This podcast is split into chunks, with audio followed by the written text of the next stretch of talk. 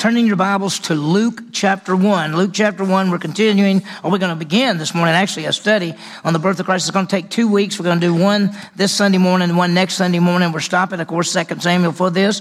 It's that special time of the year in which we remember the birth of our Savior Jesus. And for, for many of you, you have great memories of family and friends and activities. This is the time we remember the birth of our Savior. And this morning, I'm, we're going to do really what I call a two part study around the birth of Christ. We're going to see four people, two, uh, four people before the birth of Christ and four people after. So we're looking at this way uh, four before and after the birth, four people before Jesus was born, four people after.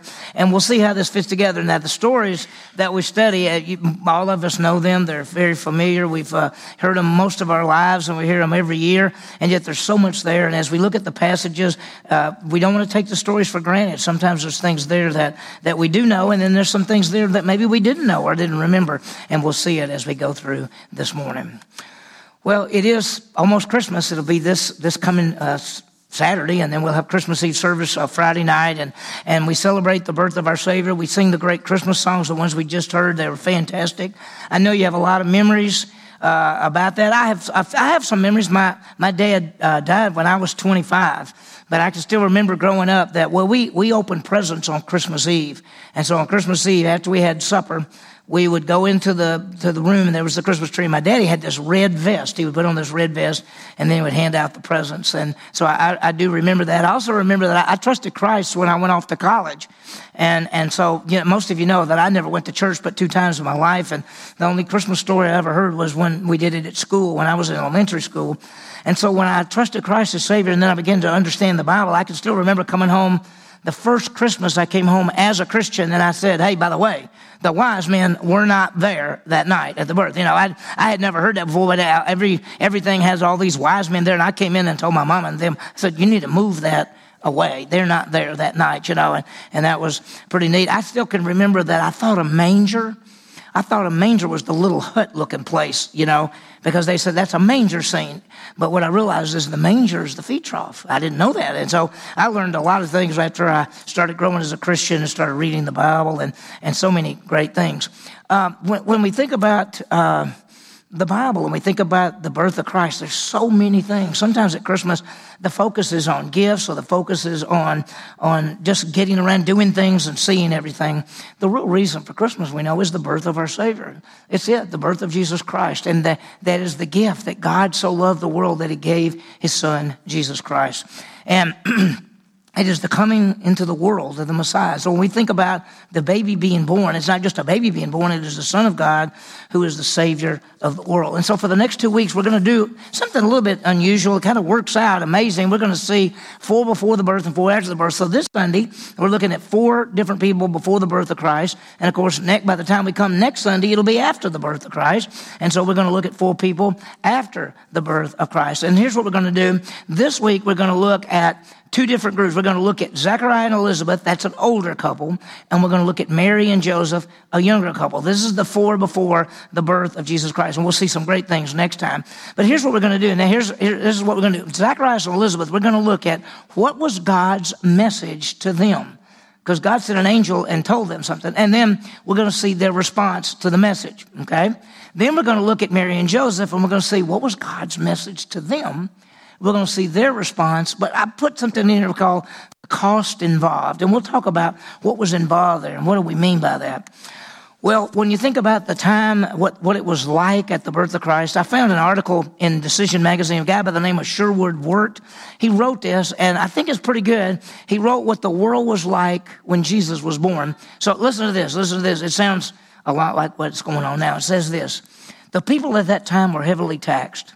There was the threat of world domination by a cruel and power hungry nation ruled by ungodly men. There was corruption in the upper levels of society and government. The government was using handouts to keep the population from rising up and throwing out all the leaders. Interest rates were rising. There was racial tensions at breaking point. In such a time, a child was born to a young couple who had just signed up for a fresh round of taxes. The child would be called Emmanuel God with us.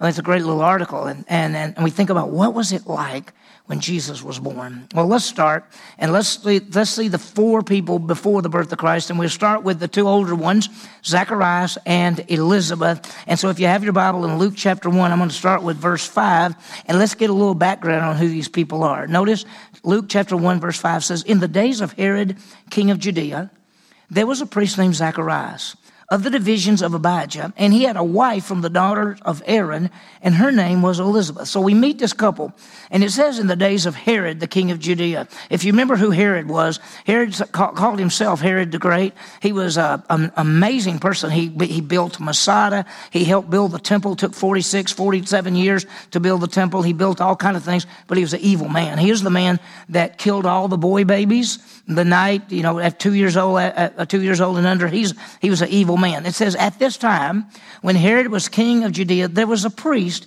His name was Zacharias. He was of the division of Abijah. What, what, what are we talking about? When David was, when we're studying 2 Samuel, we're seeing King David. When David was the king, he took the priesthood and he divided them into 24 sections. So a priest would serve about a month at a time and then another group would come in, another group would come in. So as a priest, you might serve about once every two years, actually going to the temple. Now they were priests, but you had to go to the temple. You had to help with the sacrifice. You had to do everything. So he, he is one of the, he's one of the divisions of Abijah. And just so happens, we're going to see that it's his turn to serve. It goes on to say he had a wife of the daughters of Aaron, which means his wife was also from the tribe of Levi. So they're there. Now we're going to find out that they're older people and they wanted to have children. They've been praying for a long time to have a son. Notice it goes on to say in verse 6 they were both righteous in the sight of God, walking blamelessly in all the commandments and the requirements of the Lord. What in the world does that mean? Well, what we mean that that means they were believers. When it says they were righteous in the sight of God, righteousness comes by faith. That means they had believed that there was a Messiah coming, that there was a Savior coming, and they had believed that this Savior would be the one to save them. So they they are righteous in that sense. It goes on to say, and they were blameless and all the commandments and requirements of the Lord. That doesn't mean they kept the law perfectly because nobody could keep the Mosaic law, the 613 commandments. Nobody could keep that. But what it meant is that when they broke something or when they failed to do something right, they offered the sacrifices or did the things they were supposed to do. So they were called blameless in the commandments. So we've got this people. Now notice verse 7 says, but they had no child because Elizabeth was barren and they were both advanced in years we're going to find that they're older now. They don't have any children. They've never had children. They've wanted children. They've been praying for years for a son. They wanted a son. And so this is where we are. We'll see in just a minute uh, how we know that. But so it goes on to say, now it happened that while he was performing his priestly service before God in the appointed order of his division, it was his time to be there. According to the custom of the priestly office, he was chosen by lot to enter the temple of the Lord and to burn incense. And let me remind you what happened. So his time is to come. They're going to serve, and then they won't serve for almost two years. That's just the way it is. So a priest didn't get to serve that much. And then when they were there, they had all kind of things to do. But there was the front part of the temple. And uh, certain priests, only certain priests could go in there. And when you went in the front room, on this side was a lampstand that they kept burning. On this side was a table that had 12 loaves of bread, and in the back was a curtain, and in front of that curtain was an altar that had incense on it. Priests were chosen to go in there and keep the candlestick burning, to do, do something with the incense, or change the bread out once a week. It just so happens, notice what it says. It happened that while he was, this is verse 8 again, that while he was performing his priestly service before God in the order of his division, according to the custom of the priestly office, he was chosen by lot to enter the temple of the Lord and burn incense. He got lucky, so to speak. It's not really luck, God's in control. But they cast lots and they said, Guess what, Zacharias? You get to go in into the room, which sometimes priests never went in in their whole lives. They never got to go. He gets to go in and burn the incense.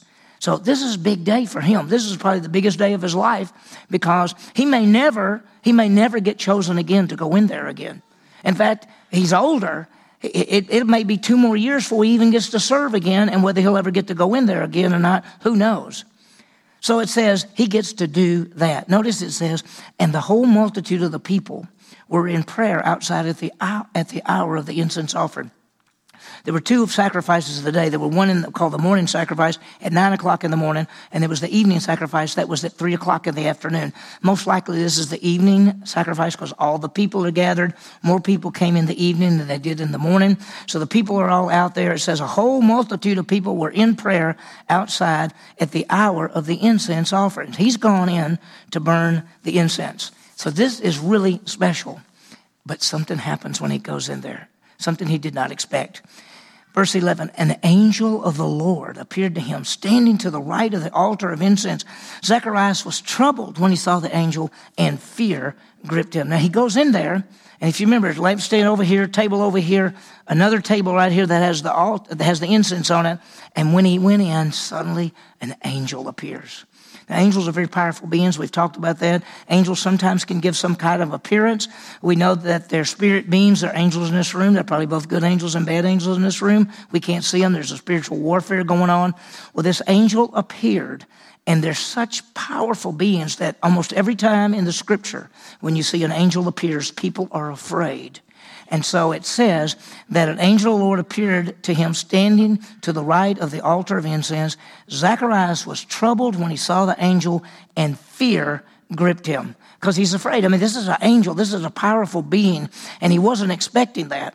And suddenly there's this being there, and look what happens because the angel is coming and going to give a message to Zacharias.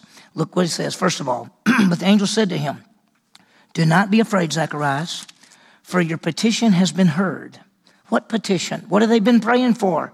They've been praying for a son. Notice, your petition has been heard. Your wife Elizabeth will bear you a son, and you will give him the name John. So he says, Stop being afraid. Your prayers are going to be answered. You're going to have a son. His son is named is going to be named John. So he tells him ahead of time what you're going to name your boy. It's John. Well, what will this son be? What will this son do? What will this son be? Well, what's he going to be? Notice it goes on to say in verse 15, for, uh, he says, You will have joy and gladness, and many will rejoice at his birth, for he will be great in the sight of the Lord. Now, wow, that's amazing. He's going to be great. And he will drink no wine or liquor, and he will be filled with the Holy Spirit while yet in his mother's womb. Now, what in the world does that mean? He's going to be what they call a Nazarite. A Nazarite was a person that took a vow. You could be, you could be anybody's age you wanted to be, and you could take a vow, and you could take it for 30 days or 60 days or whatever time you wanted to take it. And during that time that you're a Nazarite, you did not cut your hair, you did not drink anything with grapes or wine or anything, and you could not touch a dead body. It says that this boy is going to be a Nazarite from his birth. That means this boy, John, we call him John the Baptist, he's going to come and he's never going to cut his hair and he's never going to drink wine or anything and he's never going to touch a dead body. That's what he's supposed to be like. And you say, gosh, did that happen very often? Well, Samuel and Samson both were Nazarites from birth so they never cut their hair. That's why when people saw John the Baptist and they said he's a weird guy. He's out there. He's got long hair everywhere. He's he's he's got he's eating locusts and wild honey. And I mean, he's just he's like a. It looked crazy. People thought he was crazy because of what he looked like. But he's going to be born and he's going to be a Nazarite. That's what he's going to be. And then what will he do? What will this son do? Well, look what it says. He will turn many of the sons of Israel back to the Lord their God. It is he who will be a forerunner before him in the spirit and power of Elijah to turn the hearts of the fathers back to the children and the disobedient to the attitude of the righteous so as to make ready a people prepared for the Lord. He's going to turn the nation back to God and he's going to go before the Messiah. He's going to make the way ready. This is the one Isaiah talked about that said there's a voice crying in the wilderness is going to go before the Messiah and announce that he's coming and tell everybody, get ready, the Messiah's coming. This boy is going to be the one to go before the Messiah. Now, if you're Zacharias, you're going, what? I'm old. She's old. Is this angel? Is this for real? Am I going to have a son who will be the forerunner of the Messiah? So, what is Zachariah's response? How does he respond? At first, he doesn't believe it. Look what happens. Verse 18 Zacharias said to the angel, How will I know this for certain? For I'm an old man, and my wife is advanced in years. Now, he's actually, he's actually sort of saying, I don't know if I could believe you or not. How do I know this? I'm really old and she's really old, and you, you think we're going to have a baby? Well, if you're, listen, if you're, if you're Gabriel, you don't want to say, Do you know who I am? I am the messenger of God. I stand in the presence of God. I've come to give you a message, and you don't believe me? Look what, I, look what he goes on to say. The angel answered and said to him, verse 19, I'm Gabriel, who stands in the presence of God. And I've been sent to speak to you and to bring you this good news. He's basically saying, I'm giving you good news, and you're not even believing it. You're not even believing it. He, he, he did, first he didn't believe because he said, I'm too old. I'm too old. He said, No, no, I'm Gabriel. And then look at verse 20. And behold, you shall be silent and unable to speak until the day when these things take place. Because, why? Because you did not believe my words, which were fulfilled in their proper time. You know what he said to him? Because you hadn't believed me, you won't be able to talk till all this comes to pass. And all of a sudden, John went, I mean, uh, Zacharias went, and he couldn't talk. And he came out, it says he came out and the people all gathered around him and he couldn't talk and they knew that he had seen some kind of sign. And it's going to be all the way to the baby is born before he can talk. So it's going to be at least nine months before he can say anything. So the second part is he did believe. You know how we know? Well, he went home and told his wife. He did. He went home and told his, his wife Elizabeth. He said, uh, and, and apparently he had to write this down, but he said, You're going to become pregnant and, and, and you're going to have a baby, and we're going to call the baby John. And, and, and, and, and that's what he told her. And then the statements at the birth of John, when the baby was born, he said things like, You're the, he said about his son, You're the one that's going before the Messiah. You're going to tell us all about salvation. You're the one that does it. So he does, he says all the right things. So at first, he didn't believe. And then he did. So here's what we see about Zacharias Zacharias got a message. Your son will be the forerunner of the Messiah. His response at first was to doubt, then believed, told his wife and others the Messiah is coming and that his son would be the forerunner. Now, that's pretty incredible. So I want you to think about it. What if you were that man and you spent your whole life as a priest doing what you're supposed to do, starting at age 30? And and now you're you're probably getting toward the end. They didn't really retire. They quit having to get to go and to, to do all the stuff, but they had to always be ready. And so you're older and you get that one special day that you get to go do the incense, and an angel says, Your prayers are answered. You've been praying for a son, you're gonna have a son, his name is John. He will go before the Messiah. At first he didn't believe, and now he believes, and he's told. Well, what about Elizabeth? What's going to be with her? She's older. Well, we're going to see that her message was the same as, her, uh, as to the husband. They would have a son. His name would be John, who would go before the Lord. And what was her response to this? She believes. She believed and, and she realized first of all, she realized that she was pregnant from God. In Luke chapter 1, verse 24, you don't have to listen, you just listen. It says, And these days, Elizabeth, after these days of his life, Elizabeth became pregnant.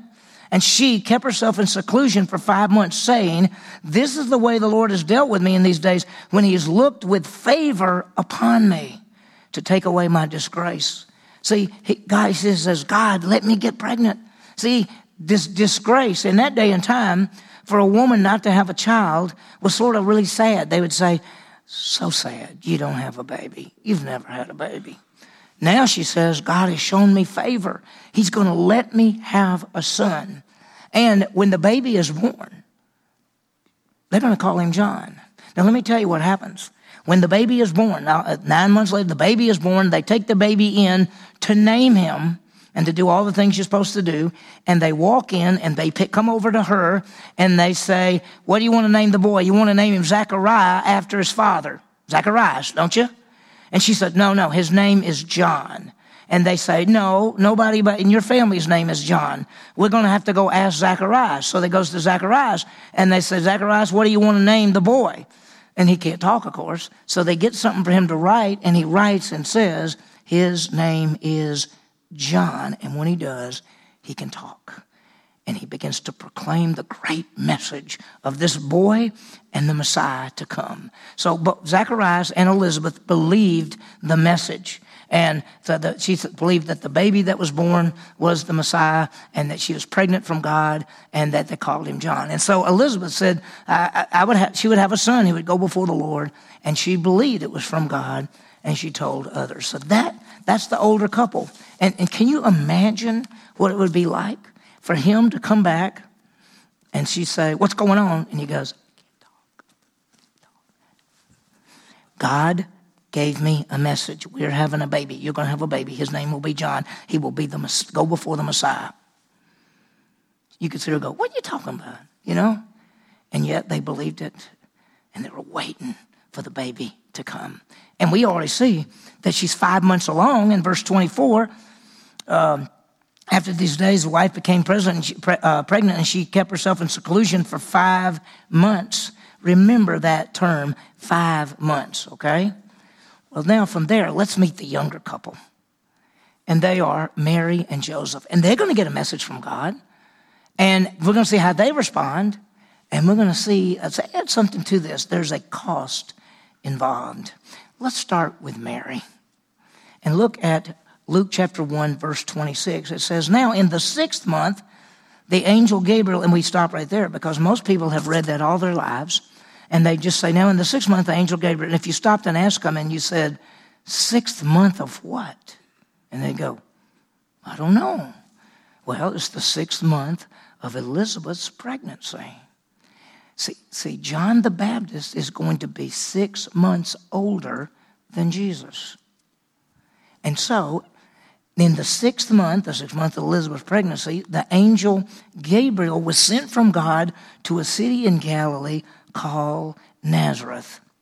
And to a virgin engaged to a man whose name was Joseph of the descendants of David, and the virgin's name was Mary. And so we find out that there's this young girl, and let's just face it, how old was she? You know, she could have been as young as 14. She could have been as old as 19 or 20. That would be old, by the way. And Joseph, could be as young as 18, he could be as old as 22 or 23. And, and, and see, at that day and time, they married so much younger. By the way, I looked up some statistics. In the 1950s, the average age of a man getting married was 21. And for a woman, it was 18 to 19. Do you know what the average age is today? I looked this up.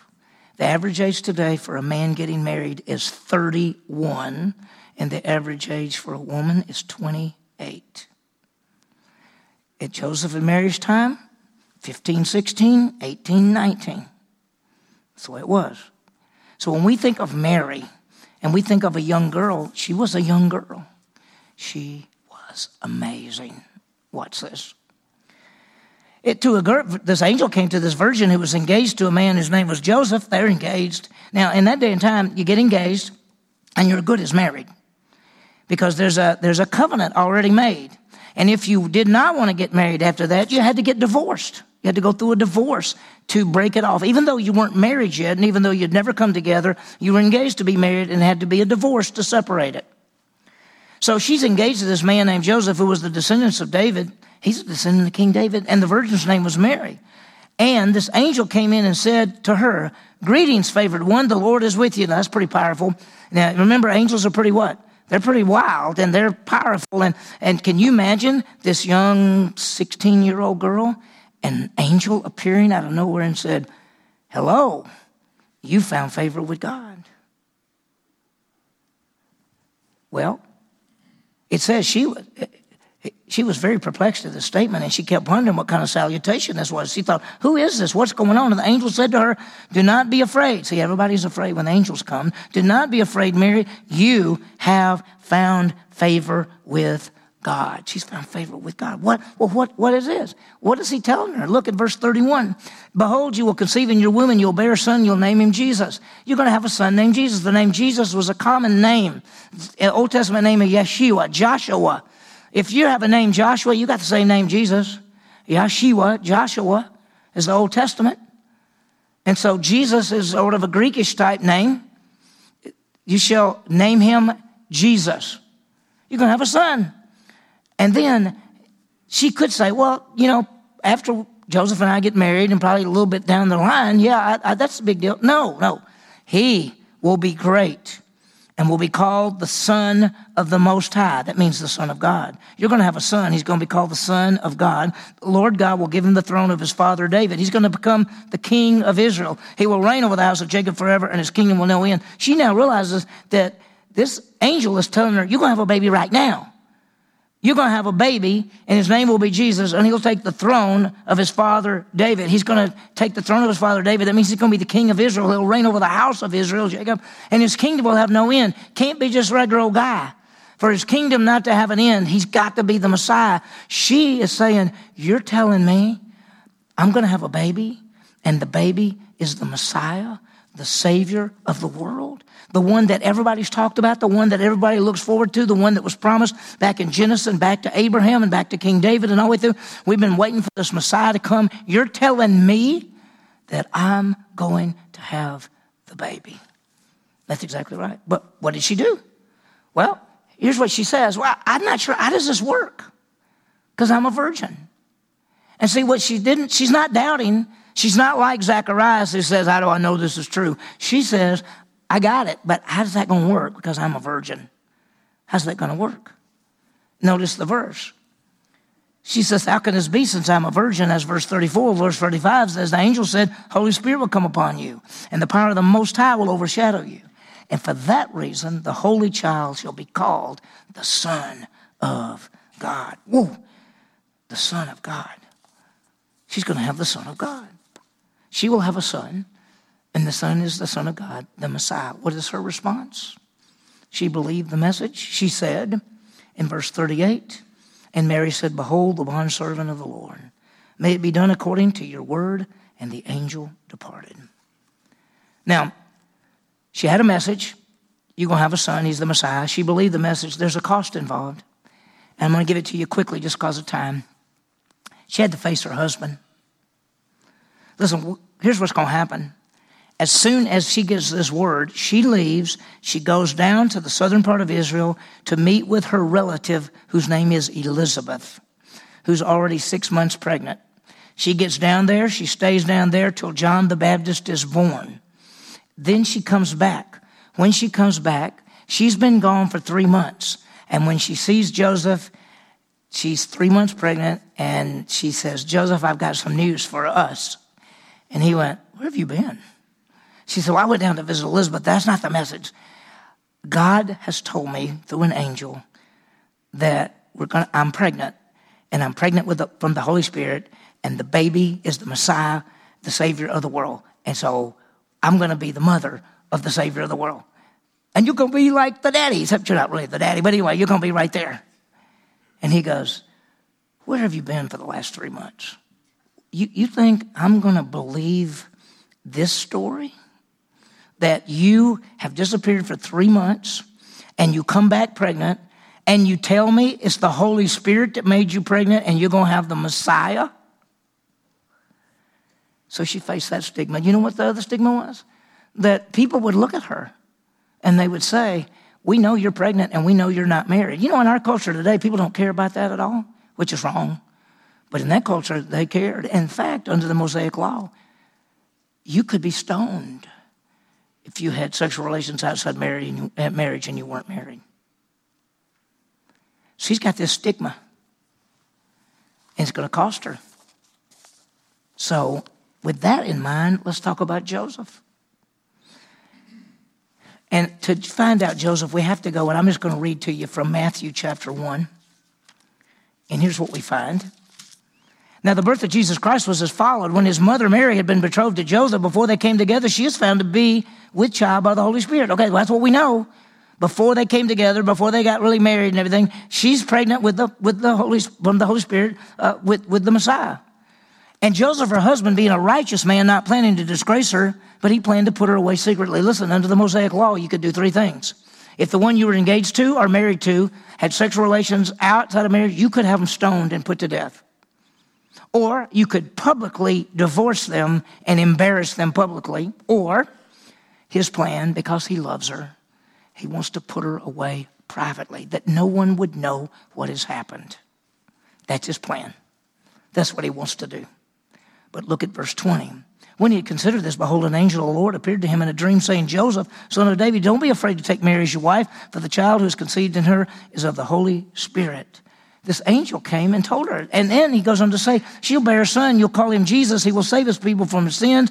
He goes on and says, This is what fulfills the scripture. Verse 23 The virgin will be with a child and bear a son. He shall call his name Emmanuel, which means God with us. He says, That's what the scripture said in Isaiah. She's the one that is the virgin that's going to have the baby.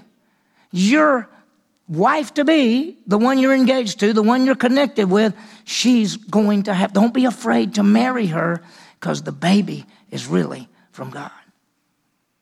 What's his response? He believed the message. Look at verse 24.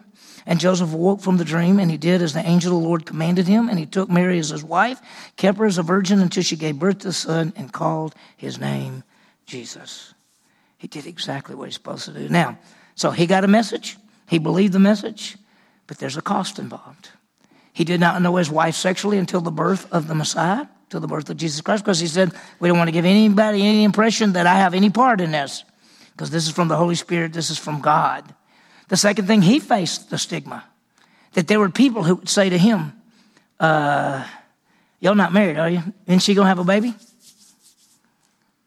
That's bad. You know that's bad. He had that stigma. And you know that stigma went on for a long time. You remember when Jesus had his ministry at over age 30, 30 years from now? They made fun of Jesus one time and said, Hey, at least we weren't born in sin. And they were pointing at him and they were saying, You were born in sin, Jesus. Your mother was pregnant before you were ever married, and before she was ever married. That stigma lasted. And he also had to protect the child. Protect the child. Do you remember the word came to him? And I won't read the verses, but it came while Joseph was in a had a dream and said, "You better get up, get out of town, get to Egypt, because somebody's going to try to Herod's going to try to kill the baby." And he left, and he was gone for over two years, and, they, and that's when Herod killed all the boy babies, two years old and under, and then he brought him back. So Joseph had to protect the child. There was a cost involved. So we look at Mary and Joseph. The message is, "You're going to have a son. He's going to be the Messiah." Their response was they believed and there was a cost involved. See, a lot of times you don't think about the stigma. Let me throw one thing out. Do you remember when Jesus did his first miracle? Anybody know what his first miracle was? What was his first miracle? It was changing the water to wine at Cana of Galilee. Do you remember that it Mary, this was connected with Mary, his mother. And because Mary was invited to the wedding, Jesus and his men were invited to the wedding. And when they were there, what happened? They ran out of wine. Who went to Jesus and said, Do something? Mary did. She said, They ran out of wine. And he said, literally Greek, what's to me and to you? What does that have to do with me? She wants him to do a miracle. You know why? Because all of her life she has told people, I didn't get pregnant. I, I, it was from the Holy Spirit, and Jesus is God, and nobody believes her. And she wants him to do a miracle so people will believe that he's really the Messiah and that she's telling the truth. What a cost. You got a message, he's the son. They believed. There's a cost. Let me give us quickly, just because of time. Let, let's understand we have a message from God given to us. You know what the message is? That God so loved the world that he gave his only begotten Son, that whosoever believed in him would never perish but have everlasting life. That at Christmas time, when we think about the birth of the baby, that baby is the Messiah. That baby is the Savior of the world. That baby is the one who dies on the cross to pay for sin and rise again. The Word became flesh and dwelt among us. He is the Savior. So our response is let us believe the message and tell others. And so here's my question Do you believe? Do you believe that Jesus Christ is the Son of God who came to the earth, and, was born as a baby, grew up, went, went to the cross, died on the cross to pay for our sins, and rose again to conquer death. And he's offering to you a gift, the gift of eternal life. Do you believe that? If you believe that, you have eternal life. Jesus Christ is offering to you a gift, the gift of eternal life, simply by faith. And if you believe that, you have eternal life, and you have eternal life this exact moment. Wow. We are to tell others. This is the great time because, you know, this is Christmas and you can say, hey, Do you know, really know why the baby was born? And a lot of people don't know. And sometimes they'll say things like, well, you know, to save us. And you go, what does that mean? What do you mean, save us? Ask them what it means. They don't know. We get to tell others about the Messiah, the Savior. Finally, just realize that obeying God is costly. Because for us to say, I, I, be, I, believe in Christ and I have eternal life, now what do we do as a Christian? This costs us to live for Him. He says, I beseech you, brethren, by the mercies of God, to present your bodies as living sacrifices to God. We're to live for Christ. Now, this has nothing to do with our salvation. This is because we are saved. As one who has eternal life, we're to say, listen, I want my life to count for you, Lord, not for me. I give you my life. I want to serve you. I'll go wherever you want me to go. The second thing is be remember, we're going to be hated by the world. We already see it now. When you say, I believe Jesus Christ is God, that He is the only way to God, He is the way, the truth, and the life, that the baby born in Bethlehem is the Savior of the world, and whoever believes in Him will never perish but have everlasting life. I believe that's true. You're going to be hated by some people. You're going to be hated by many religious people because they don't believe that. When you stand for the truth of Jesus Christ, there's a cost involved. May we do that. As we've been given the message of Christ, the Savior. Let's faithfully proclaim Christ to others, knowing that there's a cost involved when we stand for Christ in a fallen world.